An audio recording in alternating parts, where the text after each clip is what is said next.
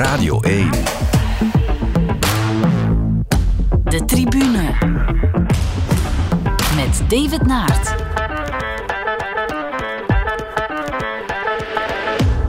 Brand new season, brand new dawn for Formula 1. It's the Bahrain Grand Prix.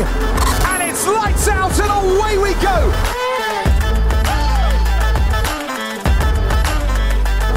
What's going on with the battery? Battery fine. No, it's not. I have no real... What the f*** is this? I can try to make it into the pit lane, please, Max. Max Verstappen is out of the race. Charles Leclerc, who's won twice in Formula 1 before from pole, is going to win from pole again and start the season off with celebrations for Ferrari. Charles Leclerc wins the Bahrain Grand Prix and it is a 1-2 finish for the Scuderia.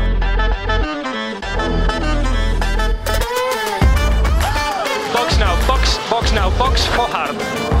Stay out.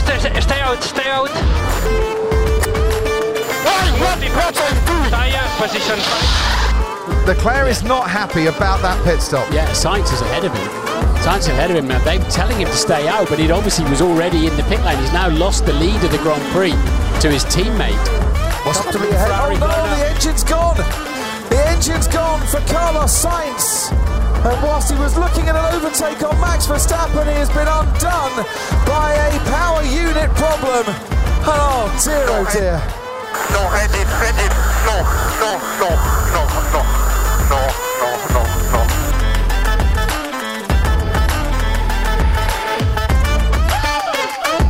George Russell, after winning the sprint yesterday, wins the Sao Paulo Grand Prix on a Sunday. It's a 1-2 for Mercedes. Russell wins by a second and a half from his teammate. Take a bow, George Russell. Finally, a Grand Prix winner. Here comes Hamilton into the Lecombe chicane, and they make contact. Hamilton rises up into the air. He's made contact with Fernando Alonso. George Russell goes through. There's the Aston Martin of Lance Stroll onto the gravel, and that was Alonso and Hamilton getting too close together, tangling, but they both managed to carry on. This guy only knows how to drive Verstappen first.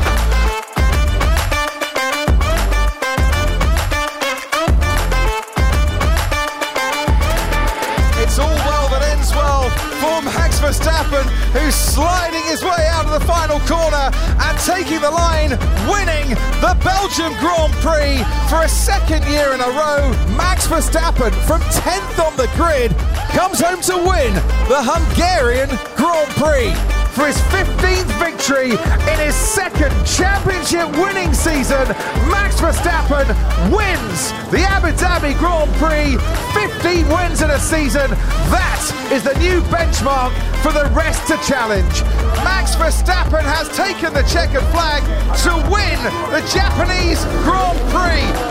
Second world title for Max Verstappen, same as Fernando Alonso. He is champion of the world in 2022.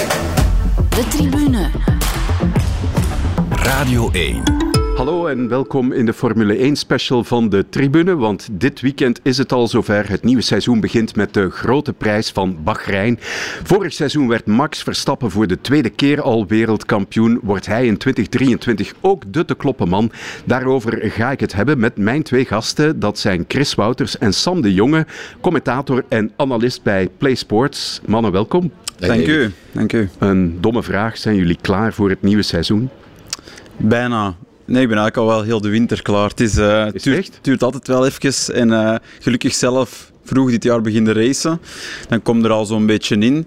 Maar ik zei het er net ook tegen Chris. We zaten samen in de auto van nu begint het toch echt zo te borrelen. Hè? Richting die eerste Grand Prix, altijd spannend. Dat is leuk, hè? Dat is echt... Want je hebt al veel seizoenen meegemaakt, Chris. En de goesting blijft elke keer even groot. En het blijft elke keer even plezant ook dat het opnieuw start. En alle vraagtekens die daarbij horen van wie gaat er goed voor de dag komen, wie heeft in de winter zijn huiswerk goed gemaakt. Je wordt dat gewoon nooit moe. Dat vind ik toch niet. Als je terugkijkt naar vorig seizoen, 2022, ja, ik vond het in het algemeen wel minder dan 2021, qua spankracht natuurlijk. 22 wedstrijden, dat werd op den duur toch veel. Ook omdat Verstappen misschien zo snel zeker was over zijn wereld. Ja, ja, het is veel. We zijn snel verwend natuurlijk. 2 jaar terug was zo ongelooflijk spannend dat je de laatste race ingaat met 2 rijders met hetzelfde aantal punten, dat het dan nog in de laatste ronde van die laatste race beslist wordt. Ja, het is onmogelijk om dat elk seizoen te hebben natuurlijk. Vorig seizoen was natuurlijk anders. Ik vond het wel een heel mooi seizoen. Er zijn heel fijne, goede races geweest. Maar misschien voor het grote publiek die gewoon zoekt naar spankracht in een kampioenschap, het was natuurlijk snel beslist. Aan de andere kant was het eerste seizoen van nieuwe regelgeving. En dan heb je altijd grotere verschillen tussen de teams. Dat gaat dit seizoen en volgend seizoen en het seizoen daarna al terug maar dichter bij elkaar kruipen. Het is altijd zo, hè. Je hebt teams die goed hun huiswerk doen en die komen met een betere wagen voor de dag. De teams die minder goed voor de dag komen, die hebben meer marge om te ontwikkelen. Die kunnen sneller wat tijd vinden, links en rechts. En na 3-4 seizoenen is dat allemaal veel dichter bij elkaar gekropen. Dus ja, ik kijk uit naar een veel spannender seizoen in elk geval dan vorig jaar. Want ik moet daar wel de bedenking bij maken, David. Vorig jaar, in cijfers was het misschien niet zo spannend. Max Verstappen heeft de wereldtitel gewonnen met een ongelooflijke voorsprong. Dat was vooral te danken aan zijn talent en het ongelooflijke niveau waarop hij het hele jaar heeft gereden. Want we mogen niet vergeten, tot halverwege het seizoen had eigenlijk Ferrari de snelste wagen. Ja. Iedereen is een beetje uit het oog verloren, omdat daarna... Ja, Max Verstappen was zo goed. Hij zei na 3 races het kampioenschap, daar denk ik al niet meer aan, want ik denk 46 Klopt. Punten achterstand had. Ja, en dan meteen een opgave, dacht ik, in de eerste race ook. Ja, wel, ja. Dubbele opgave voor Red Bull in die eerste race.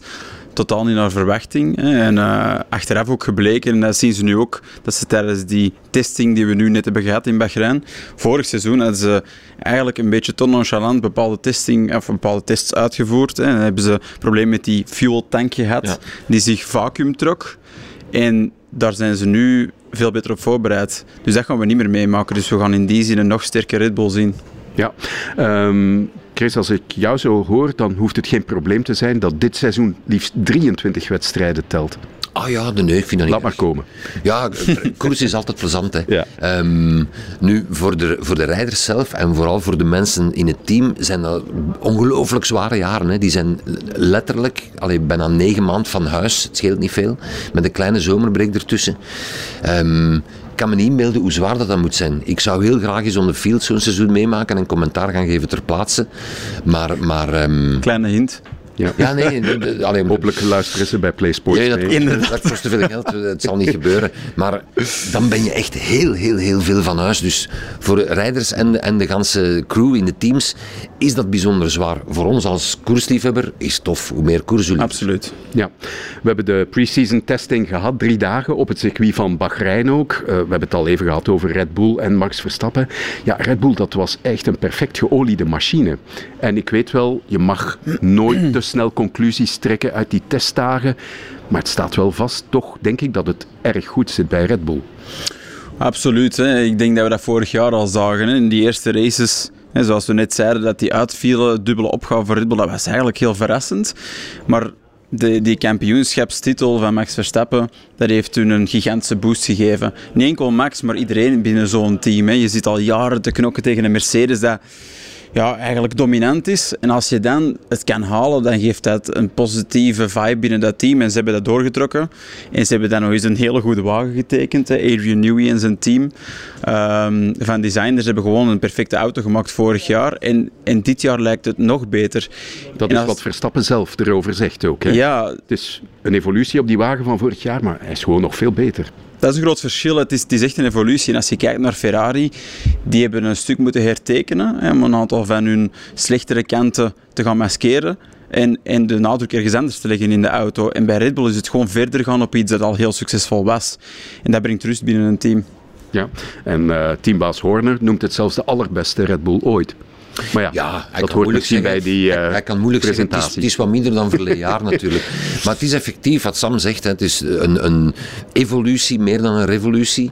Om gewoon, want revolutie niet nodig was. Ze zaten met een heel goede package.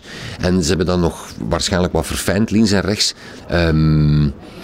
Ik denk dat ze veel sterker aan het seizoen gaan beginnen dan vorig jaar. De vraag is altijd, wat gebeurt er in het seizoen? Mm-hmm.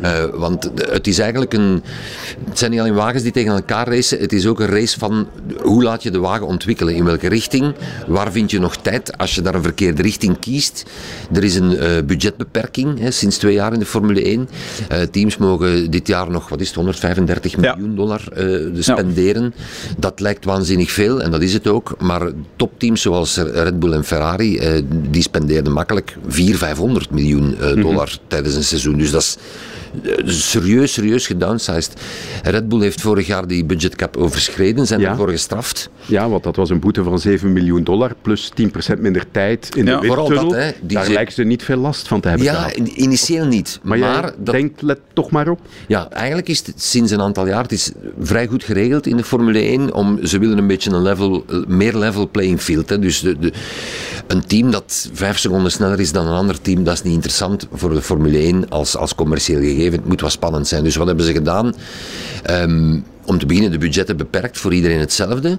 Dat is leuk voor startteams, want die kwamen niet eens aan $130 miljoen per jaar. Als die wat sponsoring en dingen zoals Williams, die hebben nu een Amerikaanse investeringsmaatschappij. Dus die gaan misschien ook aan dat budget geraken. Dat stelt je in staat om betere mensen aan te trekken, om de wagen beter te laten evolueren. Maar die 10% minder windtunneltijd of CFD-tijd op de computer, dat kan hen mogelijk doorheen het seizoen een beetje parten spelen. Omdat het was al goed geregeld, dus de laagst gerangschikte team krijgt dan 100% windtunneltijd, zeg maar, en de hoogst gerangschikt krijgt maar 70%. Dus Red Bull krijgt maar 70% van de windtunneltijd van Williams. Nu gaat daar nog eens 10% af, dus dat is maar 63% meer ten opzichte van die 100%. Dat is echt wel een serieus verschil. Ten opzichte van Ferrari is het verschil dan iets minder klein natuurlijk. Maar dat kan mogelijk en een klein beetje tegenhouden op termijn in de evolutie van de wagen. Dus eigenlijk gaan de laatste 5 of 10 races interessanter zijn dan de eerste. We weten, Red Bull gaat goed voor de dag komen in het begin van het seizoen. Maar om te beginnen was hun package al heel goed. Heel goed betekent dat je gewoon minder marge hebt om nog veel te verbeteren. Mm-hmm. Als de ophanging van je wagen heel slecht is, dan kan je daar vrij makkelijk een oplossing voor vinden. Ga je grote stappen maken. Als het allemaal heel goed is, dan spreken we nog over daar een 1/2 winst, daar een paar 100ste winst. Veel meer is het niet natuurlijk. Ja, het is ook de timing van wanneer zo'n auto ontwikkeld wordt. Hè. Want eigenlijk begint de ene helft van zo'n raceteam in de helft van het seizoen aan de auto van volgend jaar te bouwen. Dat zijn 2 teams die naast elkaar werken, die wel in communicatie staan. Maar de ene kant van het team is on-track bezig met het huidige seizoen en het andere team is al bezig met het volgende seizoen. Dus die 10% minder in de windtunnel, die zal inderdaad pas iets later doorcijpelen. Dat gaan we inderdaad in de tweede helft van dit jaar zien. En misschien ook een stuk in de eerste helft van volgend jaar richting de nieuwe wagen. Ja. Maar voor dit seizoen, alvast op de testen gebaseerd, is er nog niet zoveel nadeel. Ze gaan niet met een slechte wagen beginnen. Nee. Ja. Maar valt er dus toch iets mogelijk te doen tegen die dominantie van Red Bull? We gaan niet noodzakelijk een kopie krijgen van wat we in de tweede seizoenshelft zagen vorig jaar. Nee, dat denk ik niet. Dat gaat vooral afhangen van de andere teams. Hè. Ik herhaal, vorig jaar was Red Bull niet zo dominant als het leek in de cijfers. Ferrari had een snellere wagen bijna het hele seizoen lang als het over one lap pace ging. Dus 1 snel rondje in qualifying. Ze hebben veel meer poleposities gereden dan Red Bull. Mm-hmm. Het was in de race, de race pace van die wagen was niet altijd even goed op alle circuits. Vooral binnen het team zelf was er slechte communicatie en niet altijd goede strategie. Ze hebben zeker 3 races mogelijke overwinningen laten liggen door tactische fouten, strategische fouten. Ja. Red Bull, dat is Max Verstappen. En daar moet Sergio Perez zich bij neerleggen. Ja, dat was vanaf het begin het plan, hè, om iemand naast hem te zitten die punten mee kan scoren. En voor het constructeurskampioenschap belangrijk, maar ook voor de ontwikkeling van de wagen. Je hebt iemand consistent nodig, die consistente prestaties levert, maar het is zonder twijfel dat Max Verstappen de heerser is van Red Bull en daar wordt alles op gezet. En dat zal niet veranderen. Ik denk dat het einde van vorig jaar was in die zin interessant. Hè. We hebben Sergio Perez in Monaco iets zien doen in de kwalificaties en stelde daarmee de pole veilig. Max Verstappen heeft hem dat kwalijk genomen tot aan de laatste race en heeft daar eigenlijk Sergio Perez gehinderd of zeker niet geholpen in het behalen van de tweede plaats in het wereldkampioenschap. Om maar even te zeggen wat de verhoudingen zijn binnen dat team. En dat zal dit seizoen echt niet veranderen. Ook omdat vanuit de basis is Sergio Perez natuurlijk niet even snel als Max Verstappen. Mm-hmm. Dus het zal altijd Max zijn dat wanneer de Red Bull goed genoeg is om te winnen, zal het Max Verstappen zijn die dat doet. Ja. Is dat Verstappen echt als een topatleet die er dan bovenuit steekt? Of hoe verklaar je dat verschil? Ja, dat is, ik denk dat we daar al heel veel over hebben gehad. Max Verstappen is gewoon een puur talent. En misschien wel het grootste talent uit de Formule 1 van de laatste 40, 50 jaar. En ze hebben dat talent goed gekneed. Ze hebben dat goed ontwikkeld. Die is uiteindelijk heel jong in de Formule 1 binnengekomen op 17 jaar. Hij is bijna... rijbewijs nog. Nee, voilà.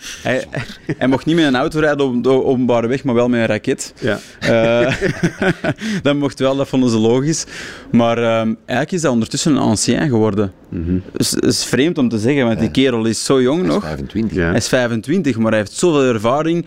En het knappe vind ik aan Verstappen, en dat zegt ook wel iets over zijn talent en intelligentie, die wordt elk jaar beter. Die wordt zelfzekerder. En dat is echt wel voor de rest een probleem. Ja. Er is niks zo erg voor een Formule 1-rijder als teamgenoot zijn van Max Verstappen. Want je mag een fantastisch talent zijn, die gast is beter. Mm-hmm. Waarom? Het is moeilijk om daar de vinger op te leggen, maar er is een soort natuurlijk gevoel om op de limiet te rijden. Nu op de test in Bahrein, het was hallucinant om te zien hoe snel Max Verstappen helemaal op de limiet van die wagen al zat. Die voelt zich daar ook totaal comfortabel. Ja. En het ergste voor de andere rijders is... Hij is uiteraard beter geworden doorheen de jaren. Dat gaat nog een aantal jaar duren. Gewoon kilometers maken. En maar hij is vooral slimmer gaan rijden. Je zag dat vorig jaar heel goed, waar hij aan het begin van zijn Formule 1 carrière als een soort jonge hond. Elk gaatje dat er was, dook die in met de nodige crashes tot gevolg. Ja. Dat was ook zo het geval met Ayrton Senna bijvoorbeeld, die in de Formule 1. Erg onstuimig toen, nu meer beheerst. Wat hebben we vorig jaar gezien? Een heel, heel, heel slimme Max Verstappen die altijd denkt aan de long game. Ik wil straks wereldkampioen worden, dus dit manoeuvre ga ik even niet doen. Mm-hmm. En ik zal dan maar tweede worden als het nodig is. Als hij zijn kans ziet, zelfs met een klein beetje risico, gaat hij het nog altijd doen. Ja. En we zagen terug, zeg maar, de oude Max Verstappen op het moment dat de titel binnen was. Ja. Dan was het weer vrijheid. Alle hens aan dek en vrijheid. En dan dook die wel in alle gaten die er waren. Hij gaat dit seizoen gewoon opnieuw fantastisch rijden. Je weet dat gewoon op voorhand. Ja. Ik vind dat fijn. Die spreekt Nederlands, hè. Ja, leuk voor ons. Dat is een beetje een van ons. Ja, inderdaad. Gaan we eens kijken naar de uitdagers. Ferrari, we hebben het er al kort over gehad, op basis van wat we op de tests hebben gezien. Het ziet er niet slecht uit, maar ja... Ferrari is elk jaar tijdens de wintertests, staan ze er bovenaan. Maar er is wel grote kuis gehouden, hè? Er is grote kuis gehouden. Frédéric Vasseur, die komt van Alfa Romeo, die is overgekomen. Maar dat is een Fransman, geen Italiaan. Belangrijk detail. Jean-Todt was ook een Fransman, hè? Voilà, daar hadden ze nog een Engelsman en een Duitser bij. Dat bleek een ideale combinatie. Maar Brown en Schumacher. Ja, inderdaad. Maar Vasseur is wel iemand to the point en nuchter. En ik denk wel dat Ferrari dat kan gebruiken. Hij heeft iets andere bevoegdheden dan Mattia Binotto had, wat een echte ingenieur was. Die heeft zich heel hard gefocust op het technische gedeelte van Ferrari. Ja. Ook getuige de goede wagen die ze vorig jaar eigenlijk hadden. Maar uiteindelijk is een raceteam een groep van mensen. Hè? Dat moeten we ook managen. En ik denk dat Frédéric Vasseur daar beter in is. Om daar te kiezen waar de nadruk soms meer op moet liggen. De strategie bijvoorbeeld. Ja, exact. En simpele dingen als pitstops. Ik bedoel, daar zagen we vorig jaar gewoon chaos. Ik vond dat hallucinant bij momenten. Ja. En ik kan niet zeggen wedstrijd na wedstrijd, maar toch onwaarschijnlijk vaak. We hebben gezien dat er een wiel werd over de wagen getild om het aan de andere kant te monteren. Dat is volgens mij de eerste keer sinds de jaren 70 dat we zoiets hebben zien gebeuren. Dat was ongelooflijk. Ja. Dat was echt ongelooflijk. Dat was pijnlijk. Ja, maar hij heeft blijkbaar al heel snel zijn stempel gedrukt, hè? Want hij is er nog maar enkele maanden, die Vasseur. Ja, er zit een nieuwe strategisch team is ook opgekuist. En terecht, hè? Want dat was vorig jaar volgens mij, hadden ze de juiste strategische calls gemaakt. Dan hadden ze dichter gezeten. Ja, hadden ze veel dichter gezeten. Dan was het niet 5 races voor het eind van het seizoen beslist geweest. Ze hebben daar echt een paar dikke, dikke blunders. Ook een soort, hoe moet ik het zeggen, een algemeen gevoel van we weten het precies niet. Hoe vaak hebben we radioboodschappen gehoord richting de rijder, richting Leclerc. Yes, Charles, we are thinking about plan B. Yeah. What do you think? Ik bedoel, als rijder ben je aan het rijden en oké, die mannen hebben hersencapaciteit ten over, dus die zijn ook wel met strategie bezig en die denken na terwijl ze de meest onmogelijke dingen doen met de racewagen. Dat zijn een soort superwezens. Maar toch tegen 300 per uur een strategische beslissing nemen. Aan de pitmuur heb je een veel vollediger zicht, zonder twijfel, dan de man in de wagen. Bijvoorbeeld met een pitstop, waar kom je terug op de piste? Is er verkeer? Alleen al maar dat. Toch vragen ze elke keer aan hun rijder, wat denk je ervan? Moet je eens de parallel trekken met Red Bull, waar er bij Max Verstappen een onwrikbaar geloof is in het team en vooral in de strategisten bij het team. Ja. En dan zeggen ze, nu binnenkomen, Max die komt gewoon binnen, stelt zelfs geen vraag. Of ze zeggen, Max, nu doen we plan B. En hij voert dat uit, punt. Zo moeten de verhoudingen liggen binnen een team. Het is niet onmogelijk dat je als rijder is iets tegenspreekt of zegt, zou dat niet beter zijn? Omdat je mag als rijder uiteraard je input hebben. Maar het team beslist. En bij Ferrari had ik vorig jaar echt de indruk dat ze het zelf niet goed wisten. En dat ze dan maar aan de rijder vroegen of die dat oké vond. Om dan misschien te maken dat ze daarna niet te veel commentaar kregen van de rijder of zo. Maar dan denk ik, want ze hebben ook eigenlijk verder gebouwd op de wagen van vorig jaar. Strategisch zou het beter moeten pakken allemaal. Op papier zou het beter moeten draaien bij Ferrari dan vorig seizoen. Ik denk ook dat het beter gaat draaien. Vasseur gaat daar een zeer, zeer grote invloed op hebben in alleen maar alle neuzen in dezelfde richting zetten. Want het was een beetje, we zeggen niet voor niks, hè, daarnet de glorieperiode van Ferrari was met Jean Todt, een Fransman, Schumacher, een Duitser in de wagen en Ross Brown als technisch directeur. Perfecte combinatie. Sinds een paar jaar is het bij Ferrari weer all Italian. Ja. De spaghetti kookt over. We zeggen dat altijd. Allee, gebeurt met heel veel liefde voor de Italianen en Italië. Ja. I love the country en de mensen. Ja. Maar om een Formule 1 team te runnen, soms was het een beetje kiekjes zonder kop toch, hoe ze door elkaar liepen. Ja. En het is goed dat daar nu iemand zit die gaat dat stroomlijnen, zonder twijfel. En die Charles Leclerc ook goed kent, hè, van vroeger. Ja, absoluut. Heel belangrijk. Hè? Ja. Die Charles Leclerc is toch ook soms een beetje een ongeleid projectiel. Is heel getalenteerd, heeft zo'n beetje die winning drive van de Max Verstappen. Dat heeft Carlos Sainz minder. Dat is iets meer een mens, minder machine. En dat werkt wel om gemiddeld goed punten te halen. Maar Charles Leclerc, dat is het speerpunt van Ferrari. Maar die kan soms ook te verder ingaan. En dan verliest hij zichzelf. Hè. Mm-hmm. Als hij te graag het wilt, en dat zie je in topsport vaak, dan werkt het niet. Dan is het te gecrispeerd, dan is het te gespannen. En we zagen het vorig jaar in zijn home Grand Prix, hè, in Paul Ricard. Is die aan de leiding en pure driver error, een rijdersfout, gaat hij eraf. En dat was eigenlijk het begin van het einde van Ferrari van het vorige seizoen. Dus ik denk wel dat ze hem verder zullen moeten kneden naar uiteindelijk echt een winnaar te worden en iemand die veel kan winnen. En daar hebben ze volgens mij toch nog wel een klein beetje werk aan. Ja. Hij is nog vrij jong, hè, Leclerc. We moeten hem een beetje kritiek geven. Hij heeft niet de maturiteit die Verstappen ondertussen wel heeft. En ik ben het niet 100% eens. Zijn teamgenoot, en dat is misschien een groter probleem voor Ferrari. Daar worden voorlopig geen teamorders uitgedeeld. Ze zeggen niet, dit is nummer 1, dit is nummer 2. Ja. En Carlos Sainz is een geweldig goede piloot die vorig jaar een wagen onder zijn kont kreeg die niet aansloot bij zijn rijstijl. En die heeft de eerste helft van het jaar zichzelf moeten veranderen om te gaan rijden zoals de wagen het graag wil. Ja. Echte toppers kunnen dat heel makkelijk. Bij Sainz heeft dat misschien een beetje te veel tijd gekost. Ik weet het niet. Als je Alonso in zo'n wagen zou zetten, die heeft na 2 races, rijdt hij zoals het moet. Die is veel meer adaptief. Maar Sainz is bijzonder snel en ook bijzonder consistent. Maakt zeer weinig fouten. Dus ik zie het nog wel gebeuren, als de wagen hem beter ligt, dat ze elkaar heel veel punten gaan afsnoepen. En dat is misschien een probleem voor Ferrari. Ja. Hoe zit dat trouwens met die power unit bij Ferrari? Want na een tijdje, vorig seizoen, kon ze die niet meer ten volle benutten. Dat probleem zou nu opgelost zijn. Wat was het probleem eigenlijk? Weten we dat? Dat gaat eigenlijk over het ERS-systeem, het hybride systeem dat op die wagen zit. Daar ging het vaak fout. En om te voorkomen dat het bleef fout lopen, hebben ze inderdaad een beetje moeten terugschroeven dat dat niet op de limiet zat. Maar dan mis je veel power. Ja, het hybride gedeelte daarvan, dat levert zoveel power en dat heb je nodig om net dat beetje extra te doen in kwalificaties, maar ook in de race om inhaalmanoeuvres eigenlijk tot een goed einde te brengen. Dus dat lijkt nu opgelost te zijn, wat hun een groot voordeel gaat geven.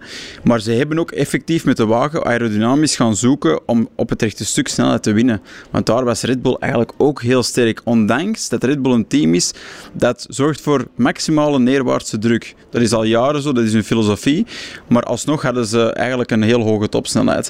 Ferrari... die hebben nu gekozen van oké, laten we in de bochten een beetje van onze grip afgeven. Die neerwaartse druk iets verminderen, zodat we op het rechte stuk zeker kunnen meespelen. Het voordeel daarvan is, over heel de Formule 1 dit seizoen, de nieuwe technische regels zeggen, de wagen moet iets hoger staan. Dus iedereen verliest een klein beetje van die grip en neerwaartse druk in de snelle bocht. Dus ik denk dat Ferrari misschien wel op het juiste moment een aanpassing heeft gemaakt die proportioneel gezien meer impact gaat hebben dit seizoen. We zullen zien. Mercedes dan, helemaal in het zwart. Ik vond het een heel mooi uitziende wagen. Ja, maar ik merk toch twijfels of op zijn minst een voorzichtigheid in dat team bij Toto Wolff. Het is geen zilverpijl meer, het is een zwarte pijl. En inderdaad, een bepaalde voorzichtigheid. Misschien is dat ingegeven door de lichte vorm van arrogantie die er door 6 seizoenen oppermachtig te zijn, stilletjes was ingeslopen en dan de slag die ze toch vorig jaar hebben gekregen. Zijn ze daardoor nu automatisch wat voorzichtiger? Hamilton, je weet ook nooit wat je daarvan mag geloven. Hij zegt, ja, we hebben nog een berg te beklimmen, maar je weet onmogelijk tijdens die tests hoe zwaar ze aan het rijden waren. Ja. Dus voor hetzelfde geld staan ze volgend week op polepositie. Je kan het gewoon niet inschatten. Zelfs zei George Russell, ja, we gaan in Bahrein dit weekend nog niet winnen. We gaan het zien. Hè. Het is, je weet het nooit hè, in de Formule 1. Maar... sandbagging is uitgevonden in de Formule 1. Ja. Doen alsof het niet zo goed gaat. Ja. Het lijkt alsof Mercedes niet zo sterk is als Red Bull en Ferrari. Het lijkt. Maar ja. In elk geval, ze hebben geen last meer van porpoising. Hè. Ja, het stuiteren is weg. Dat was hallucinant ook, hè, bij momenten toch. Ja, nu, daar heeft Toto Wolff zijn toch wel bijzonder grootsoortelijk gewicht binnen de Formule 1 laten gelden. Hè. De wagens rijden een beetje hoger allemaal, omdat het zo gevaarlijk zou zijn om te veel te stuiteren. Zij hadden vorig jaar het meest last van dat stuiteren en daardoor moet iedereen zich nu een beetje aanpassen. Terwijl andere teams, zoals Red Bull, die hadden geen last van dat stuiteren. Misschien had het ermee te maken dat Adrian Newey, toen hij afstudeerde als ingenieur, heeft hij zijn thesis gemaakt over porpoising. Ja. Toen hij nog zeer jong was, omdat in de wagen 80 reden ze met die sideskirts, waardoor er ook een heel groot ground effect was. En dan had je hetzelfde probleem. Hè. De wagen wordt naar de grond toe gezogen tot op een bepaalde snelheid, als die neerwaartse druk te groot wordt. En dan kan die lucht niet meer zo snel onder die wagen gaan. De wagen springt omhoog en hetzelfde spelletje herbegint. En dan krijg je dat een beetje dwaas uitziende stuiteren. Ja.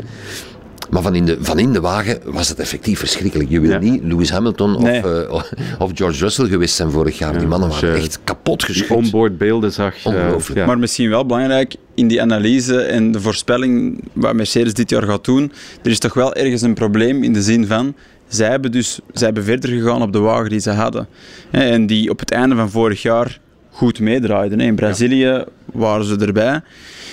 Maar ze hebben gekozen om niet terug een totaal ander concept toe te passen, want dat zou evenveel onzekerheden meenemen richting dit seizoen. Ze hebben gekozen, oké, laten we verder gaan, oplossingen bouwen, maar uiteindelijk het concept dat zij hebben van het begin van vorig jaar is eigenlijk niet het juiste. En dat is wel gevaarlijk. Kunnen zij zo ver geraken als een Red Bull die wel met de juiste ingrediënten begonnen zijn? Mm-hmm. En... ja, heb je het dan ook over die beruchte sidepods? Hè? Want zij zweren bij dat zero sidepod design. Kun je eens heel bevattelijk uitleggen wat dat precies is? Het is eigenlijk, het betreft de koeling van de motor. Hè? Mm-hmm. En de koelingspanelen die kan je plaatsen op verschillende plekken. En zij hebben gekozen om die dwars te leggen achteraan. En niet eigenlijk, hoe moet ik het zeggen, horizontaal te plaatsen. Hè? Ja. Dat is niet enkel belangrijk voor hoeveel de motor gekoeld wordt en dus hoeveel kracht het die kan leveren, maar ook aerodynamisch gezien hoe de windstroom over die wagen gaat.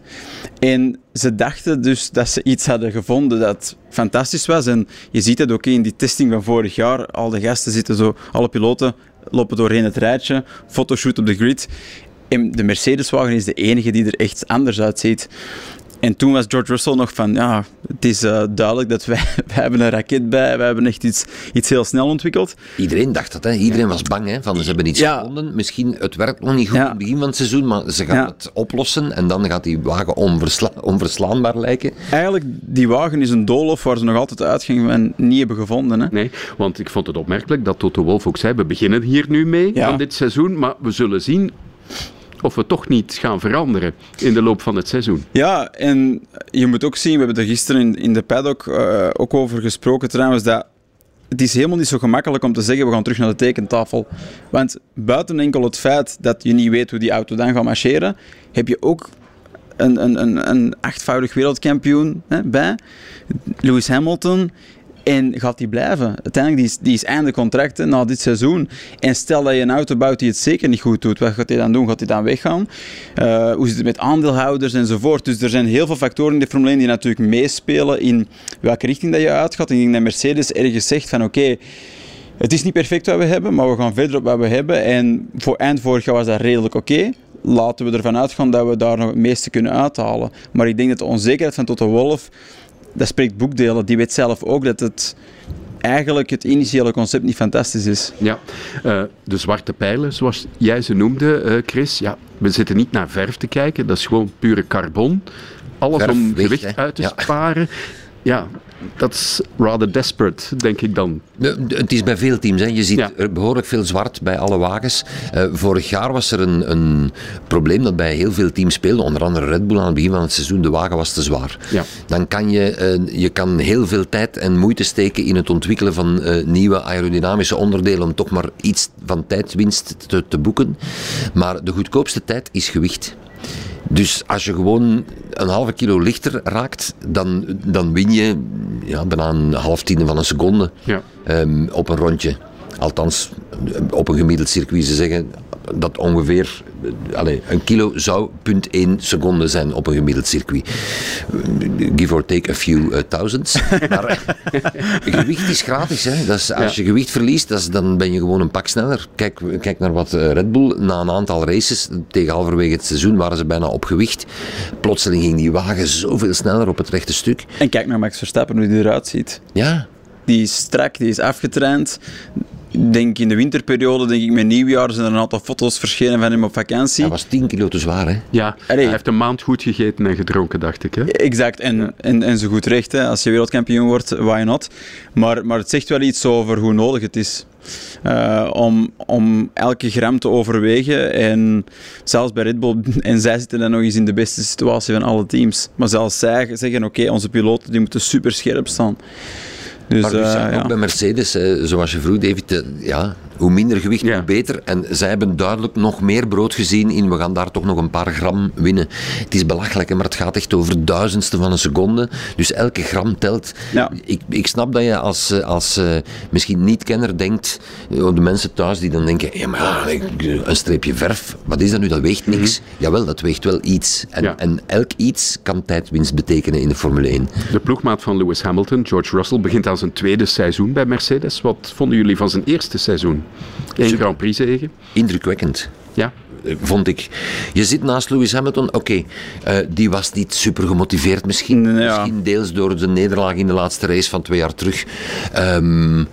Maar toch, Hamilton is pas beginnen de echte Lewis Hamilton te zijn, zo na halverwege het seizoen, toen de wagen begon beter te marcheren. Ja. Lewis Hamilton is niet echt gemotiveerd om voor de 5e of 6e plaats te rijden. Begrijpelijk Russell, ook, hè, met zijn palmares. Ja, oké, maar George Russell is groot geworden bij Williams. En die heeft altijd met een moeilijke wagen gereden. Moest daar vechten voor plaats 17. Ja. Ja. En dat toont zich gewoon. Je zegt, het is begrijpelijk als wereldkampioen, ja, maar toch ook nee. Meervoudig wereldkampioen. Ja, ik vind dat een beetje verwend gedrag toch. Maar kijk naar Fernando Alonso, dat is ook een 2-voudig wereldkampioen. Ja. Die geeft elke race maar werkelijk zijn alles wat er maar mogelijk in zit om die wagen zo hard mogelijk te laten gaan. Bij Lewis Hamilton zag je toch een soort... Ja, maar Kris, ik denk eerlijk gezegd dat je dat verder moet zien dan dat. Dat is een persoonlijkheidstrait van hem. Dat gaat niet volgens mij zozeer over gemotiveerd zijn. Dat gaat meer over hoe dat je bent. Alonso is iemand die altijd 150% geeft in alle soorten situaties. Je moet die daar ook niet voor opladen. Lewis Hamilton, dat is iemand de beste Lewis Hamilton komt boven in de moeilijkste situatie. En dat bedoel ik als je kan winnen, maar het is moeilijk. Als die niet kan winnen, dan wordt hij niet genoeg gechallenged. En ik vind dat ook spijtig. Ik vind dat sterk als je dat wel kan. Maar dat zit gewoon iets minder in zijn persoonlijkheid, denk ik. En als je naar George Russell kijkt, die was inderdaad gewoon van met een moeilijke auto te rijden. Dus dat was iets makkelijker voor hem. Die kwam uiteindelijk in iets dat sowieso beter was. Hè. Maar die heeft er volgens mij ook wel een beetje voor gekozen om in het begin de focus op zichzelf te leggen. Om te bewijzen van, kijk, ik heb mijn plaats in dit team en ik verdien die. Ik denk dat Lewis Hamilton misschien wel iets vroeger is beginnen kijken naar hoe hij de wagen beter kon maken. En dat dat een koste was van zijn resultaten, ja, dat heeft hij erbij gepakt. En Lewis Hamilton, ja, wat mogen we verwachten dit seizoen, denk je, Kris? Als de wagen goed is, dan is ook hij. Het blijft een fantastische piloot. Hè. Ja. En oké, je kan wel zeggen, hij heeft zijn wereldtitels een beetje te makkelijk kunnen veroveren. Dus weinig gechallenged geweest. Maar je moet het wel doen elke keer. Ja. En het blijft een fantastische piloot. Zoals Sam zegt, als het moeilijk is, maar het zit erin, dan doet hij dingen waarvan je echt met je ogen staat te knipperen. Ik hoop echt dat Mercedes goed voor de dag komt en dat we straks zowel de Red Bull als de Ferrari als de Mercedes voor de overwinning zien strijden. Dat zou geweldig zijn. En dat zou heel speciaal zijn voor de Formule 1. Ik weet, mensen roepen rap, ja, het is een beetje saai, want altijd dezelfde wagen wint. Maar het is nooit anders geweest hè, in de Formule 1. Dat klopt. In de tijd dat je McLaren die 17 van de 18 races wonnen, toen met Senna en Prost. Even later was het Ferrari met 5 opeenvolgende wereldtitels voor Schumacher. Ja. Dan was het Red Bull met 4 opeenvolgende wereldtitels voor Vettel. En dat waren wel wagens die echt beter waren dan de anderen. Ja. Nu heeft Max er 2. Je kan onmogelijk zeggen met een wagen die echt veel beter was dan de ander. Het lag echt aan de piloot zelf. Dus als Ferrari nu in de test staat, is toch relatief dichtbij. Allee, we kruisen onze vingers. Ja. Voor een seizoen om van te smullen. Hè? Ja. De top 3 hebben we gehad. Zullen we eens naar de andere teams kijken? En nog eens met de nodige omzichtigheid wat die testdagen betreft. Maar iedereen heeft de mond vol over de stap voorwaarts die ze bij Aston Martin hebben gezet met de komst van Fernando Alonso. Het Fernando Alonso-effect. Ja, het is al in werking. Hè? Het is ongelooflijk, maar het zal ook geen toeval zijn dat hij er nu zit. Dus het zal toch wel een deel, denk ik, van het overtuigingsproces van Valtteri Stroll om Alonso naar daar te halen. Zal die toch vorige winter of tegen het einde van het seizoen al een aantal dingen hebben moeten kunnen voorleggen van kijk eens, wij zijn hier effectief bezig met beter te worden. Trouwens, dat hebben we ook in de laatste race gezien. Hè? We zaten met een Vettel die ergens bevrijd was van ik stop ermee en iedereen weet het nu, dus ik ben ontspannen. Maar uiteindelijk, die Aston Martin die presteerde sterk en zij zouden echt wel eens de verrassing kunnen zijn dit jaar. En dan heeft Alonso wel heel juist gekozen. Ja, want de afgelopen seizoenen, we hebben misschien nooit de echte waarde van die Aston Martin gezien. Er zat een Vettel die een klein beetje uitgeblust of op zijn retour, of althans in zijn hoofd met veel andere dingen al bezig dan met enkel nog racen. Er zit daar een Lance Stroll die zonder twijfel aan een stuur kan draaien. Je wint niet in lagere klassen als je niet kan sturen. Momenteel niet, hè? Momenteel hij heeft een polsblessure. Ja. Maar het is de eerste keer in alle specials over Formule 1 dat iemand iets positiefs heeft gezegd over Lance Stroll. Ja, ik ben het er niet eens. Hij stond in Turkije toen op polepositie, in waanzinnig moeilijke omstandigheden. Die jongen kan een stuur draaien. Ja. Maar het is een verwend rijkeluiszoontje. En hij is niet gemotiveerd met momenten. En je denkt soms, wil die eigenlijk wel racen? Het is de zoon van de teambaas. Dus er hangt heel veel negativiteit rond. Ja. En hij is zeer wisselvallig. Dus ik ben ook geen grote fan van Lance Stroll. Zeker niet als persoon. Maar hij kan wel degelijk sturen. Maar in hoeverre hebben we het echte potentieel van die Aston Martin gezien? Bijvoorbeeld vorig seizoen. Als je ziet wat Vettel, de laatste races, onder andere in Amerika. Dat was terug precies de jonge Sebastian Vettel. En dan kwam die wagen veel beter tot zijn recht. Dus nu met Alonso in het team. Oké, ik denk dat het hele team vanaf de boodschap komt, Fernando Alonso komt, dat iedereen daar letterlijk in gang schiet. Hè? Denk ik ook. Van, oei, Fernando Alonso komt. Nu kunnen we het maar beter helemaal goed voor elkaar hebben, want anders gaan we problemen hebben met Fernando Alonso. Ja, dat is ook een van de entertainende onderdelen van de Formule 1, het gevoeter van Alonso op de radio. Net zoals Sebastian Vettel dat ook wel kon, hè, zijn voorganger. Inderdaad. In die zin ga ik hem wel missen, moet ik zeggen, Vettel. Ja, Vettel gaat zeker gemist worden. En gelukkig is er nog zo iemand als Fernando Alonso. Hè. Het is zoals Sam net zegt, die altijd alles geeft. De starts van Fernando Alonso van vorig seizoen, als je die als je die allemaal achter elkaar legt, er is geen man die in de eerste 4 bochten zoveel plaatsen goed maakt als Fernando Alonso. En hij is de oudste van de hoop. Hè. Ja. Het lijkt gelijk een jonge snuiter die juist uit de Formule 3 komt. Maar hij heeft een machtig gevoel voor grip. Hè. Hij heeft echt een machtig gevoel voor... Een beetje zoals Max Verstappen, die voelt alles aan alsof hij met zijn handen en voeten op het tarmac staat. En dat zie je altijd in die eerste rondes. En dat zagen we nu in die testing ook weer. Er kruipt er een nieuwe wagen en direct spectaculaire rijstijl duwt die wagen direct tot de limiet. En dat verkort nu eenmaal het proces om die wagen te ontwikkelen. Maar hoe sneller dat je op die limiet zit, hoe sneller dat je de boodschap van die wagen krijgt. Oeh, dat werkt niet, daar kom ik een beetje tekort. Ik heb meer grip vooraan of achteraan nodig.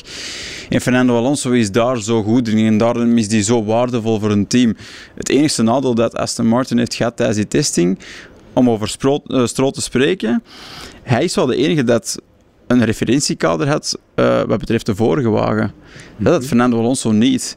Die kan nu wel zeggen op basis van die testing, ja, ik vond dat goed en dat niet goed, maar die heeft uiteindelijk nooit met die wagen van vorig jaar gereden. En ja, dat is wel van Drugovic zullen ze het ook niet gekregen hebben. Nee. Dat is de vervanger van Stroll. Ja. Dus dat is toch wel een beetje waardevolle informatie die ze uit die 3 dagen hadden willen halen. En wegens het fietsongeval of het andere wat er gebeurd is, dat weten we natuurlijk niet. Komt ze tekort. Ik kijk er echt naar uit. Want het goede aan Alonso is, van Hamilton kan je zeggen, oké, hij heeft al zoveel wereldtitels, er is misschien een klein beetje verzadiging op de duur. Alonso heeft er 2, maar dat is heel lang geleden. Heeft daarna helaas keuzes gemaakt die achteraf niet goed bleken uitgedraaid te zijn. Ja. Je gaat naar Ferrari, je denkt, ik kom in een winnende wagen terecht. Het omgekeerde was waar. Hij weet dat er in hem veel meer zit dan dat er momenteel, in de cijfers tenminste, is uitgekomen. Dus die staat zo scherp als, die is gemotiveerd, die heeft 0 van zijn snelheid ingeboet, wat toch voor een 40-plusser spectaculair straf is. Hè? En spreken we dan over het mogelijk dichten van de kloof met die top 3, of moeten we zover niet gaan wat Aston Martin betreft? Ja. Ik denk de kloof naar de 3e plek. Mm-hmm. Maar dat is misschien ook wat te kort door de bocht om het in een vakjargon te zeggen. Het is een beetje koffiedik kijken natuurlijk. Hè. Je hebt die races nodig om het zijn er nog niet met zekerheid te kunnen zeggen. Je moet toch ook kijken naar, en dat hebben we ook al besproken, hè. Uiteindelijk het zijn de verschillende elementen binnen een team dat moeten werken. Het is niet zomaar de piloten, niet zomaar de wagen, niet zomaar de pitcrew en niet zomaar de strategen die het doen. Het is de combinatie ervan. En voor een team dat in die zin jong is, stel dat ze nu een wagen hebben die dat kan presteren, kijk naar Ferrari vorig jaar, de andere elementen moeten ook kloppen, hè, om het effectief te doen. En ik denk voor een team dat nog niet gewoon is om op die plek te staan, is de druk hoog en is de foutenmarge, die is kleiner. Hè. Ik denk dat Aston Martin daar nog niet staat, maar stel dat ze een aantal keer zo een beetje een glimp kunnen laten zien van briljantie en die top 3 kunnen challengen, of Mercedes kunnen challengen, dan denk ik wel dat we de volgende jaar daar veel van mogen verwachten. Mm-hmm. Ja. In de testing waren de longruns niet zo spectaculair als hun snelle rondjes. Mm-hmm. Waar je bij Alonso wel zeker mag van zijn, wat bij andere teams niet altijd duidelijk is, met hoeveel benzine rijden ze en rijden ze op full power of niet. Alonso heeft zonder twijfel met minimum fuel en maximum power gereden. Ja. Want hij doet dat elk jaar, ook om te laten zien, ik ben er nog. Ja. Dus ja, ze hebben zonder twijfel een stap gezet. Ja. Of dat genoeg is voor top 3, dat... Ja. Betwijfel ik een beetje, maar we gaan het zien. Er is nog een team dat het verschil met de top 3 op zijn minst kleiner wil maken. Dat is Alpine, een all-French team nu eigenlijk. Als je naar de rijders ook kijkt. Esteban Ocon heeft het gezelschap gekregen van Pierre Gasly. Van zijn goede vriend. Niet echt de beste vrienden meer. Hoe komt dat eigenlijk? Wat botert er niet tussen die twee? Hoe komt dat? Die zijn samen opgegroeid. Hè? En... zelfs Pierre Gasly heeft voor de eerste keer in een kart gereden die van Ocon was.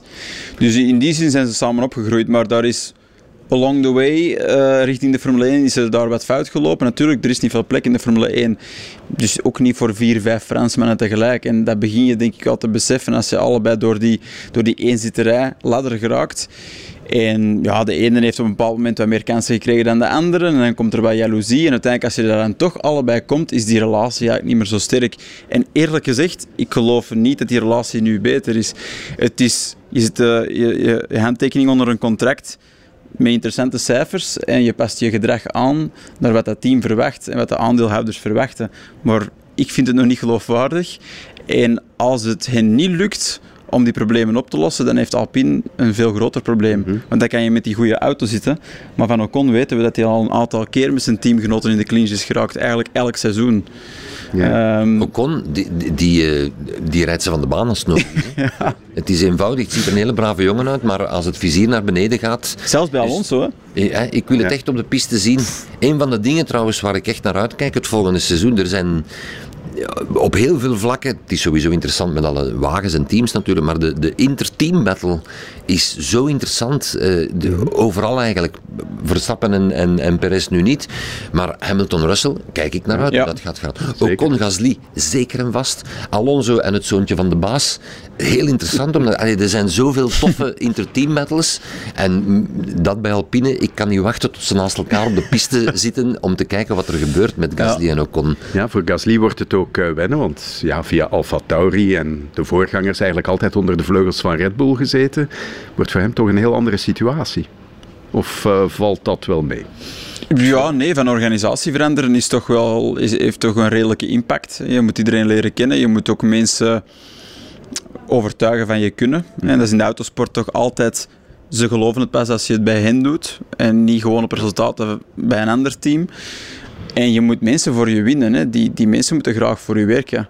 En dat zal Ocon al wel een stukje hebben bereikt. En daar zal Gasly voor moeten echt werken om dat mogelijk te maken. Dus die gaat zeker een intenser jaar tegemoet. Zelfs qua uren dat hij spendeert in de pitbox, laat in de avond in de truck. En misschien buiten de races ook in de fabriek. Die gaat nu een band moeten smeden. Zodat, mocht er een moment komen dat ze een richting moeten kiezen waar die auto meer naartoe gaat, dat meer bij zijn rijstijl is dan bij die van Ocon. Ja. En dat wordt toch wel een klein beetje... kijk er naar uit om te zien hoe dat zich ontwikkelt. Ik vind het wel een goede keuze van Gasly. Ja, hij zag dat bij Red Bull of AlphaTauri dan, het zusterteam...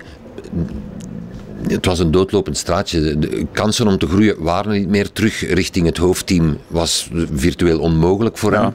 En AlphaTauri zelf, echt goed ging het daar ook niet. Dus als je ziet, ik krijg hier geen nieuwe kansen, terwijl het ook nog relatief jong is ook en zeer ambitieus, vind ik het wel een goede keuze om te veranderen. De vraag is of Alpine de juiste keuze was. Die roepen al 5 jaar. Binnen 3 jaar willen we meedoen voor overwinningen. Dat roepen ze al 5 jaar, maar... Er is blijkbaar veel optimisme, dat mocht ook wel, want opvallend vorig seizoen heel veel opgaves. Hè? Waren vaak uitgevallen. Niet betrouwbaar, hè? Nee, inderdaad. Wel wat snelheid, dus dat zit goed. Het is wel makkelijker om een snelle wagen betrouwbaar te maken dan om een betrouwbare wagen snel te maken. Hè? Ja. Dat is makkelijker, hè? Ja. Klopt. En Zinedine Zidane is zo haar ambassadeur. Een van de weinige nieuwsberichten die je kon terugvinden over het team. Die moet hem binnenkoppen. Voorbij weken.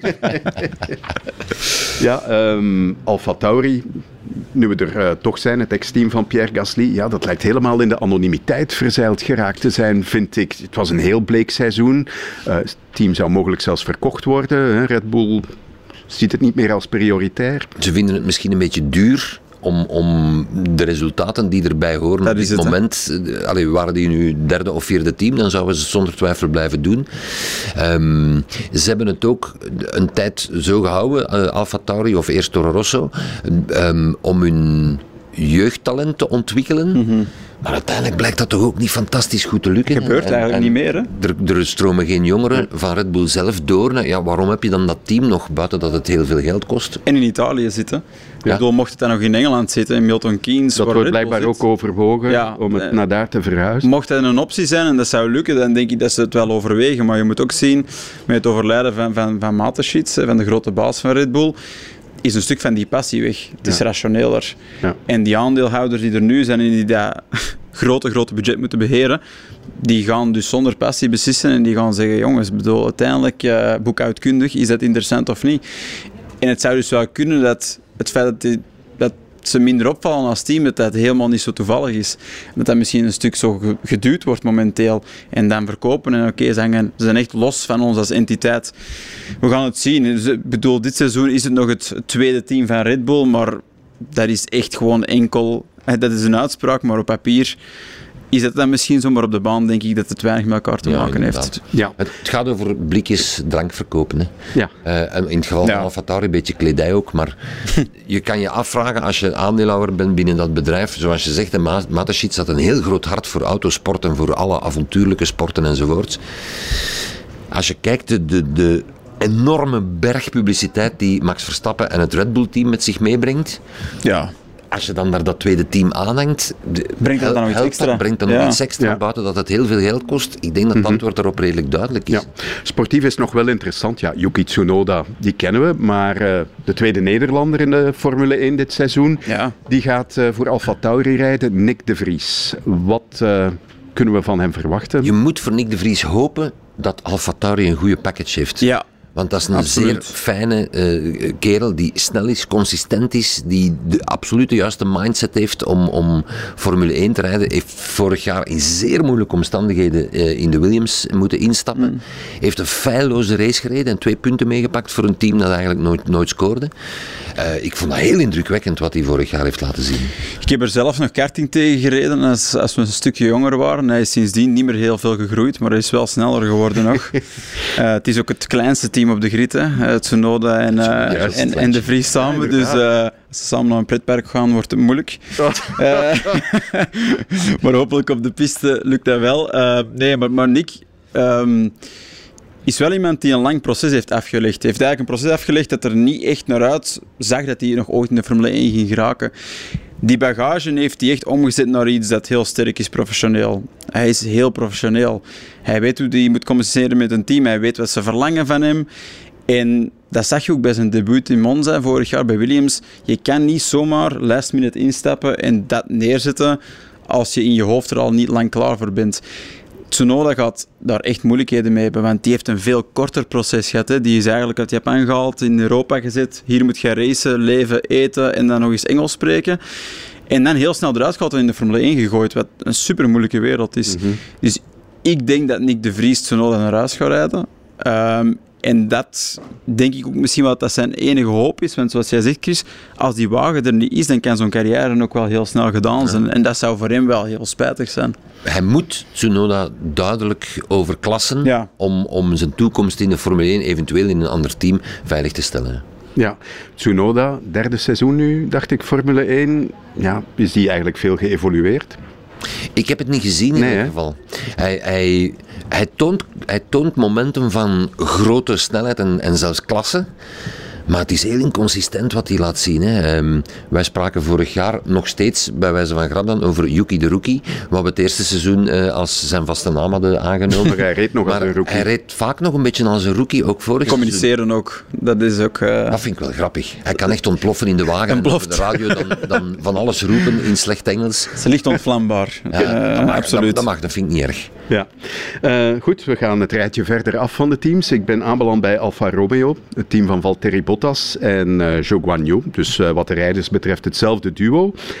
Van Bottas onthoud ik vooral dat hij de voorbije maanden vooral op de fiets heeft gezeten. En zijn ik volg hem op Instagram, zag er heel mooi uit. Nieuw-Zeeland, Australië. Dat ik erbij was. In vorm gaat hij zijn, Bottas, geen twijfel. Maar dat is voor mij het grootste vraagteken eigenlijk op de grid. Ja. Alfa Romeo. Ik heb na het testen ook geen idee. Ze toonden tijdens de pre-seizoenstest wel wat snelheid met momenten, maar ik heb er geen idee van. Het is een heel evenwichtig team hè, qua piloten. Hè. Je hebt Bottas die in de fleur van zijn leven zit. Gaat niet meer naar de kapper. Maar dat terzijde. Hij is eindelijk nummer 1. Hij is eindelijk nummer 1 en hij is ontspannen. En nu komt het eigenlijk ook boven hoe moeilijk dat was voor hem bij Mercedes. In die schaduw van Lewis Hamilton fungeren. En van Toto Wolff nooit een meerjarig contract krijgen. Dat heeft gigantische druk op die gast gezet. En nu merk je van, oké, kijk, alles wat er nu bij komt, dat is extra. Dat is gewoon winst. En hij gunt dat ook zijn jongere compaan, Joe, die is jong, die is snel. En in die zin, het is het meest fijne team, denk ik. Het is het meest fijne duo, gunnen elkaar dingen en dat kan helpen. Dat zou Alfa Romeo wel kunnen helpen in de races om wat meer naar voren te komen, maar ja, ik weet het niet. Ik geloof er niet gigantisch hard in. Ik vraag mij ook altijd af, wat willen die nu eigenlijk bereiken, Alfa Romeo? Maar ik kan daar weinig over zeggen. Ik denk dat zij meer richting de kop van het middenveld willen geraken. Maar ik vrees dat ze aan de achterkant van het middenveld gaan zitten. Ik vrees dat, ja. Op basis waarvan? Ik heb daar ook nooit grote evolutie gezien. Nee. Vorig seizoen ook. Integendeel, het ging... Ja, of dat kan mogelijk goed nieuws zijn. Het kan mogelijk zijn dat ze vorig jaar al hun energie en aandacht al aan de wagen van dit jaar hebben geschonken en dat ze daardoor de wagen van vorig jaar eigenlijk de ontwikkeling hebben gestopt. Waardoor natuurlijk de wagen een beetje naar beneden begint te gaan in het klassement. Maar vorig jaar heeft Alfa Romeo mij op geen enkele manier laten zien van wij zijn hier een sterk team die de wagen kan verbeteren. En daar zijn ook geen grote personeelswissels gebeurd. Er zijn geen spectaculaire transfers gedaan. Nieuwe teambaas of wel? Ja? Ja, Seidel die komt van McLaren en die is nu baas van de groep, van de Sauber groep geworden. Mm-hmm. Ik denk, en hoe komt dat uiteindelijk? Omdat die verwant is met Audi. En ik denk dat dat meer het doel is van Alfa Romeo. Daar zit ze gewoon op te wachten. Daar zit ze op te wachten. 2026, maar dat is nog even, hè? Voilà. En dan worden die ringen geplakt op de voorkant van die wagen en dan wordt het een volledig Audi-team. En ik denk, alles tot dan is een stuk informatie bijeen sprokkelen en zorgen dat het team klaar is om dan iets te doen. En tot dan is er volgens mij niet heel veel druk voor hen om echt te presteren. Dus dan is de kans inderdaad groot dat het een grijs seizoen wordt. Nu, wat de komst van Audi betreft, ze zijn de enige niet, hè. Ford gaat er bij Red Bull bij komen. Porsche, vraagteken. Honda blijft er misschien in. Hoe komt dat de automerken er weer zin in krijgen? Omdat er straks een nieuw motorreglement komt in 2026. Ja. En dat sluit beter aan bij heel grote concerns om aan ons privéwagens te verkopen. Zo simpel is dat. Het is eigenlijk zo simpel als dat. Ja. En wat houdt het dan concreet in? Win on Sunday, sell on Monday. Hè? Dat is hoe het vroeger was. Om te beginnen gaat het minder duur worden ook. Het stuk hybride gaat vereenvoudigd worden, want nu zitten ze met twee manieren om elektrische energie te oogsten, zeg maar. Zowel van de hitte van de turbo als van de remenergie van de wagen. Mm-hmm. Dat is iets dat je op straatwagens niet ziet, of het moeten van die supercars zijn die dat wel eens gebruiken, maar de wagens waar wij allemaal mee rijden, daar kom je dat gewoon niet in tegen. En de technische reglementen vanaf 2026 gaan motoren en hybride motoren leveren waar de constructeurs heel veel dingen van in onze straatwagens gaan gebruiken. Okay. Vandaar de interesse van bijvoorbeeld een Ford. Want Ford is een grote naam in de Formule 1, maar vanuit de jaren 70. Daarna...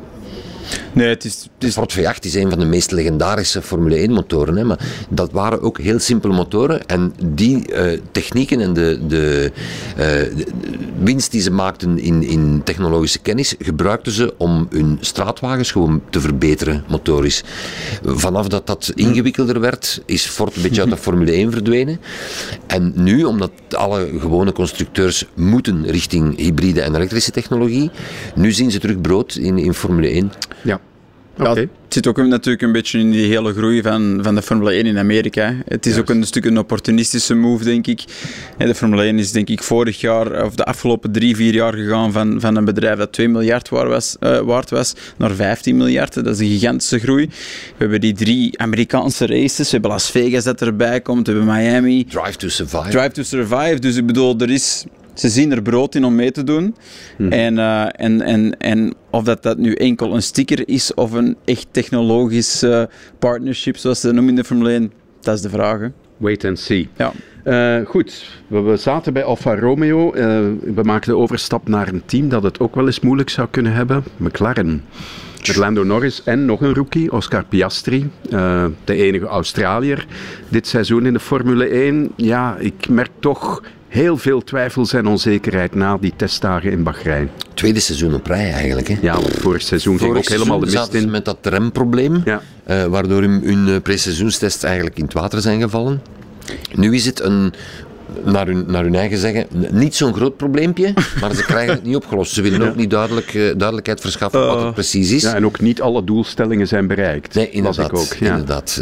Nee, ze hebben denk ik, hebben ze het minste aantal ronden gereden, of in ieder geval, ze hebben in een aantal kilometers eigenlijk een dag minder gereden dan degene die het meeste ronden heeft gereden. Een dag minder op 3 dagen dat je maar hebt ter voorbereiding van een Grand Prix, of van een heel seizoen beter, is gigantisch. En ik weet niet, ik krijg er een beetje een ongemakkelijk gevoel bij die McLaren. En dat is niet enkel door delivery, die ook niet fantastisch is misschien, maar oranje. De internals van dat team, ze lijken daar zo zoekende en dat lijkt niet te stoppen. En na de periode van Doorn Alonso, dat was dramatisch, zagen we een groei. En ik denk dat iedereen, we hebben veel McLaren-fans in de Formule 1 zitten, hè, die zeiden allemaal van, we gaan er terug aan beginnen, het gaat terug beter. Lando Norris, die tekent een meerjarig contract van 5 seizoenen, omdat hij er ook in gelooft. En nu lijkt dat toch niet zo goed te gaan. En voor dit seizoen lijkt het nog slechter, eerlijk gezegd, op basis van de tests. Als ze het niet snel kunnen omdraaien, is het heel, heel spijtig voor Lando Norris. Ja, in wie geweldige rijder. Een toppiloot, absoluut, ook sympathieke kerel. Ook als die in interviews... Allee, dus een grappige... De, zijn meerwaarde, hè? Meerwaarde voor de Formule 1. Ja. En ook Piastri, die 3 seizoenen achter elkaar in de lagere klasse kampioen wordt. Ja. Die met een onwaarschijnlijke move naar McLaren gaat, want hij reed eigenlijk voor Alpine, die zeggen, we gaan hem in de Formule 1 wagen zetten, en hij zegt dezelfde avond, nee, ik rij volgend jaar zeker niet bij Alpine. Dat moet je maar doen als jonge kerel die nog nooit in een Formule 1 wagen gereden heeft. Ik vond dat... Dan kan je beter deliveren in de eerste paar races. Nu, als dat met een wagen is die niet echt vooruit gaat, dan is dat moeilijk. Ja, Daniel Ricciardo, zijn voorganger, heeft er vorig seizoen ook echt zijn tanden op stuk gebeten. Hij is er niet meer nu in de F1. Dat is wel jammer, denk ik. Hè? Want het was toch een toffe figuur. Qua figuur, super. Ja. Hè? Maar ook daar weer geen toprijder. Want een toprijder die gaat zich aanpassen en makkelijker aanpassen aan een wagen die links of rechts wat problemen heeft. Voor Norris was het een even moeilijke wagen. En hij heeft echt Ricciardo verpletterd vorig jaar. Ja. Dus ik herhaal, zet Alonso in die McLaren en die gaat Ricciardo ook verpletteren. Ja. Ricciardo ging supergoed met die Red Bull, zeker in het laatste seizoen, omdat die wagen hem heel hard lag, heel hard aansloot bij zijn rijstijl. Mm-hmm. Vanaf die moeilijkheden ondervond, was het moeilijk voor hem om de boel om te keren. Ja. Hoe komt dat nu eigenlijk, dat McLaren nu voor het tweede op een volgende seizoen de bal lijkt mis te slaan? Waaraan ligt dat? Goh. Dat kan aan veel dingen liggen. Hè. Dat is hoe dat je resources benut en besteedt. Dat is wie je aankoopt uit andere teams. Uiteindelijk gaat het over talentmanagement een stuk, intelligentie kopen van buitenaf, in je team steken. En ook een stuk, waar ligt de focus? McLaren is op vele vlakken actief. Ze bouwen straatwagens, supercars, ze zitten in de IndyCar in Amerika. Ze maken vliegtuigtechnologie. Mm-hmm. Soms zou je kunnen afvragen of dat er niet voor zorgt dat de focus er niet helemaal enkel bij dat Formule 1-team zit. Ja. Ook omdat Zac Brown, de grote baas, die natuurlijk nog aandeelhouders rond zich heeft zitten, uit alle kanten van de wereld, die moet vooral zorgen dat dat bedrijf gezond is en goed draait. Mm-hmm. En als het een klein... Natuurlijk is zijn doel om goed te presteren met dat Formule 1-team, maar het is toch anders dan een Ferrari bijvoorbeeld, die zeggen, Formule 1 is voor ons heilig, dat is de basis van ons merk. Mm-hmm. Ik weet het niet. Ik denk, vroeger met Ron Dennis was de houding anders en het resultaat ook. Het is jammer, maar het is niet anders. Williams, dat is de thuisstal, zal ik maar zeggen, van de derde rookie. Een Amerikaan in de Formule 1, Logan Sargent. Alex Albon is de andere rijder. Sargent is er ook gekomen omwille van die 3 races in de VS. Dat zal een groot onderdeel spelen, ja. There's a new sergeant in town. Ja, we moeten het wel nog zien. Het zou jammer zijn met de host die Formule 1 nu kent, met name in de States, en door Drive to Survive. Het was altijd jammer dat er geen goede Amerikaan in de Formule 1 zat. En Sargent, hij was misschien niet bij uitstek de beste in de Formule 2, maar was wel zeer goed in de Formule 2. Het zou een zeer intelligente rijder zijn, die niet te zot doet en die de zaken heel Latifi, hè? Ja, die ga ik niet missen, moet ik zeggen. Niemand. Ja. Die de zaken heel analytisch kan benaderen en zo, dus...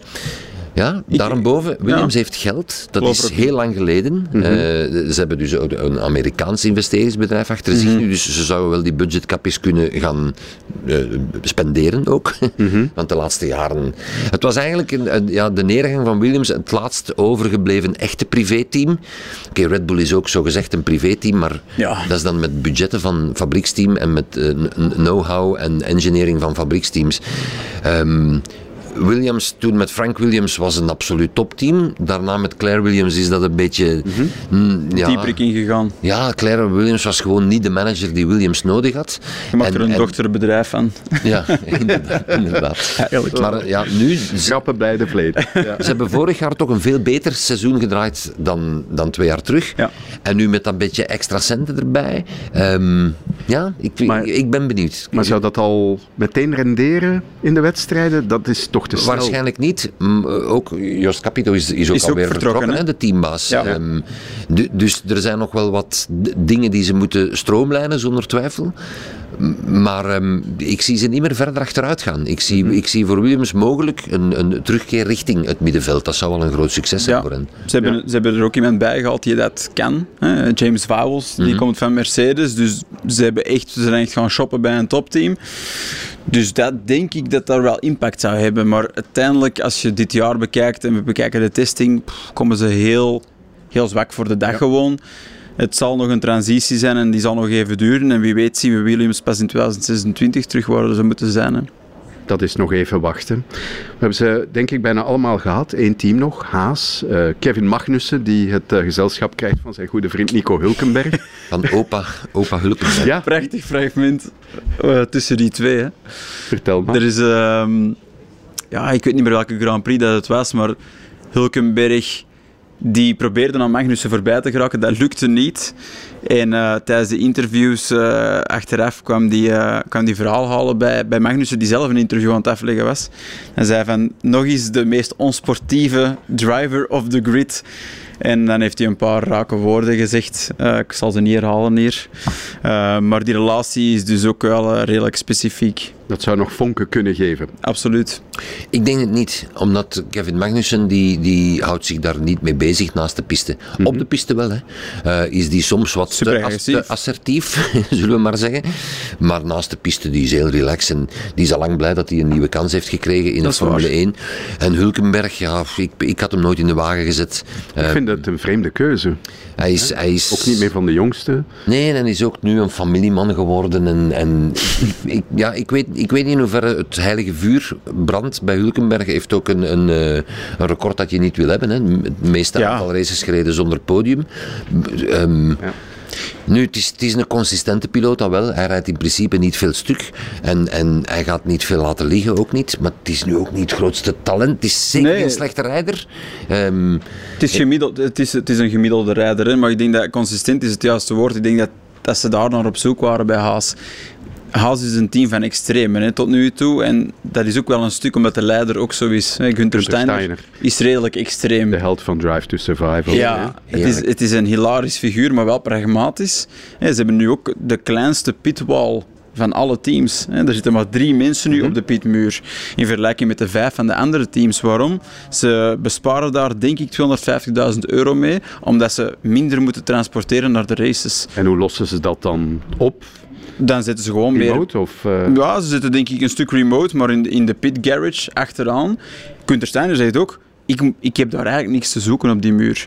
Dus dat ik vind dat wel een hele coole attitude van een stuk Amerikaans denken, van pragmatisch, we gaan dat gewoon toepassen.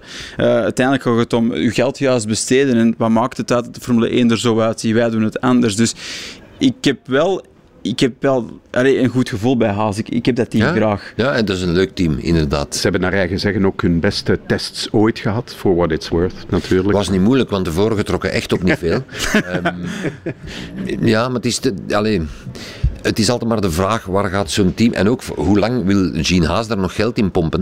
Hè? Er moeten wel eens resultaten komen, natuurlijk. Maar ze hebben wel een pole in Brazilië. Ja, dat was even... Ja, even een shock. Ja, kijk, Daniel Ricciardo had ook een overwinning in Monza. Ja, dat is waar. Van die one-offs, uitschieters, dat is heel leuk voor dat moment. Maar even later is iedereen dat terug vergeten als de prestaties echt slecht zijn. Mm-hmm. Is Gunther Steiner jullie favoriete teambaas? Oh, dat is moeilijk. Ja, als die praat wel. Het soort de Arnold Schwarzenegger van de Formule 1. Als het hem praat, is het wel mijn favoriete teambaas, ja. Ja, hij legt het heel sappig uit. Wel met veel pieps. Ze moeten hem heel vaak onderbreken. Maar ik zeg het, ik vind dat wel een inspirerend figuur. Dat is iemand die een beetje tegen de stroming inzwemt van hoe de Formule 1 moet gerund worden. En die doet dat op zijn eigen manier. En neemt zichzelf ook niet te serieus. Nee. Mm-hmm. Hij neemt zijn team en zijn vak serieus, maar kan wel met zichzelf wat lachen. Dat is iets wat aan vele andere teambazen ontbreekt. De Tribune. We zijn bijna klaar, maar ik heb toch nog enkele vragen. Die drie rookies, Nick de Vries, Oscar Piastri, Logan Sargeant, naar wie kijken jullie het meeste uit? Sam. Piastri is op papier daarvan de beste. Hij is heel indrukwekkend geweest. Ja, ik vrees dat hij in die McLaren gewoon het heel moeilijk gaat hebben. Hebben we in de testing ook gezien, heeft er een high-speed spin gehad. Dat wil zeggen voor iemand die eigenlijk een wagen heel goed kan aanvoelen, dat die wagen niet heel veel communiceert. Dus dat is spijtig. Ik denk dus dat van die drie de Vries het meeste indruk gaat maken. Omdat hij een auto zal hebben die consistent te traag gaat zijn, maar wel consistent. En dat gaat hem helpen. En Sargeant, ik denk dat hij het goed gaat doen, maar die komt bij mij op 3. Chris? Ja, de Vries gaat zijn teamgenoot kloppen. Dat gaan de andere twee... boos worden op de radio dan. Dat gaan de andere twee niet doen. Ja. Ja. Dus dat scheelt al. Piastri, denk ik, gaat het moeilijk hebben tegen Norris. Die ja. Sinds vorig jaar echt voor zijn sport is gaan leven. Daarvoor was het ook een beetje een vlierenfluiter of toch iemand die graag al eens de bloemetjes buiten zet. En een hamburger jonge kerel nog. Maar toen Ricciardo naar het team kwam, heeft hij gezegd, oké, nu moet ik een versnelling hoger schakelen, figuurlijk dan.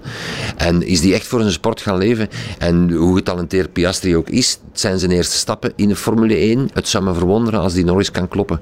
Mm-hmm. En Sargeant, ja, ik denk niet dat hij zijn teamgenoot gaat kloppen. Nee. Nog een vraagje. Welke rijder en of welk team wordt voor jou de revelatie? Ik hoop Fernando Alonso. Ik kan juist hetzelfde zeggen, ja. Maar dat klinkt zo raar om Alonso een revelatie te noemen, maar ik denk het wel. Ik denk het ook echt wel. Die auto, daar zit iets in. En als hij dat eruit kan halen, dan gaan we de magische Alonso zien, die we al een aantal keer hebben gezien vorig jaar. En 10 jaar geleden ook. Hè. Dus, ook alleen voor zijn kopje. Hij kan, en ook na een qualifying of wat, hij kan dan zelf zeggen dat dat echt wel het beste rondje is, of de beste koers die hij ooit gereden heeft, heb ik hem al 100 keer horen zeggen. Maar het is een geweldige figuur. En het is een snelle Spanjaard, zonder de minste twijfel. Ja. Wie wordt wereldkampioen? Verstappen. Ja, absoluut. Max Verstappen. Maar hopelijk toch na een spannender titelstrijd dan in 2022. Ja, dat mag. Hè. Ik herhaal nog eens, ik hoop echt dat Mercedes het ook voor elkaar heeft. En dan gaan we een mooie strijd zien tussen 3 teams, wat al eeuwen geleden is in de Formule 1. Ja. Daar teken ik ook voor. Tot slot, wordt 2023 het laatste jaar dat we de Formule 1 in Francorchamps zien? Nee. Jij schudt het hoor. Nee, ik geloof daar niet. China komt toch terug, COVID-restricties opgeheven... Het zal een battle worden, het zal spannend worden en ze zullen ervoor moeten knokken. En hopelijk, wij kleine Belgen durven dan een beetje gas geven. Maar ze zijn zo aan het investeren in dat circuit. Hè. Er komen mooie nieuwe tribunes. Dat mag gewoon niet gebeuren. En we leven wel een beetje in een tijdperk waarin dat de Formule 1 een algemene hype is geworden door Drive to Survive. En dat Spa ook een naam begint te krijgen, ook buiten Europa of buiten dat wereldje. Dus ik hoop dat geheel Spa kan redden. Ben jij even optimistisch, Chris? Ik vrees een beetje meer dan Sam dat het mogelijk kan aflopen. Ja. De Amerikaanse eigenaars van de Formule 1 zijn... Ja. Hoe zeg je? Liberty Media liever, zijn meer en meer bezig met centen, uiteraard, dat kost veel geld en het moet vooral veel geld opbrengen. Ze hebben vorig jaar in Vegas in Miami een eerste, zeg maar, try-out gedaan om het allemaal zelf te doen. Die race heeft 2 keer zoveel opgebracht als de andere meest winstgevende race. Ja. Die heeft $100 miljoen opgebracht voor Liberty. Zonder promotor, En hebben ze Las allemaal, Vegas zal ook zoiets worden. Allemaal zelf gedaan. Las Vegas gaan ze ook zelf doen. Ik denk dat ze de volgende jaren meer en meer, ook op circuits die al bestaan en op venues die er al zijn, de boel helemaal zelf gaan organiseren. Dus zelf promotor spelen. Dan is het maar de vraag, gaan ze dat in Spa ook willen doen? Misschien kunnen ze het circuit kopen. En dan moet de Belgische belastingsbetaler er niet meer aan bijdragen. Maar dat is een groot probleem. Het gaat over geld. Hè. Er zijn, voor alle duidelijkheid, Spa, dat brengt heel weinig op voor Liberty. Ja. Het is natuurlijk voor de uitstraling van de Formule 1, als alle rijders zeggen, dit is een fantastisch circuit en hier rijden we graag. Vorig jaar was het geen spannende race, helaas. Maar Max Verstappen heeft wel een fantastische race laten zien in Spa. Dus dat is nog een pluspunt. Ja. Het blijft een ongelooflijk circuit om te rijden. En veel mensen en ook kijkers over heel de wereld kijken uit naar de race in Spa. Maar ik vrees dat Liberty daar al minder en minder rekening mee houdt. Je ziet ook al die stratencircuiten komen om de duur mijn oren uit. Ja, dat vind ik wel een kwalijke evolutie, eerlijk gezegd. Het is niet interessant en meer zelfs, het past vooral niet bij het type auto's dat de Formule 1 heeft geïntroduceerd. Die sneller moeten zijn, die groter zijn, die moeilijker rond die trage bochten geraken. Ze zijn ook zo zwaar geworden dat het sowieso op stratencircuits moeilijker wordt voor die wagens. Dat is onlogisch, maar... Spa is een van de weinige circuits waar een zwaardere wagen nog fantastisch kan rijden. Hè. Ja. Maar goed, ik onthoud, Sam, jij bent optimistisch gestemd. Kris, jij en ik gaan wat kaarsjes branden voor Francorchamps. Iets minder op. Ik ben nog jong en naïef. Sorry. Wij zijn oud en realistisch. Ja. Bah. Maar we zijn allemaal liefhebbers van de Formule 1. Kris Wauters en Sam de Jonge, ik wens jullie een fijn Formule 1 seizoen toe bij Play Sports. Ik voeg er nog aan toe dat van elke race dit seizoen ook een samenvatting zal te zien zijn bij ons bij Sportzaam. Dit was onze Formule 1 special. Tot heel gauw.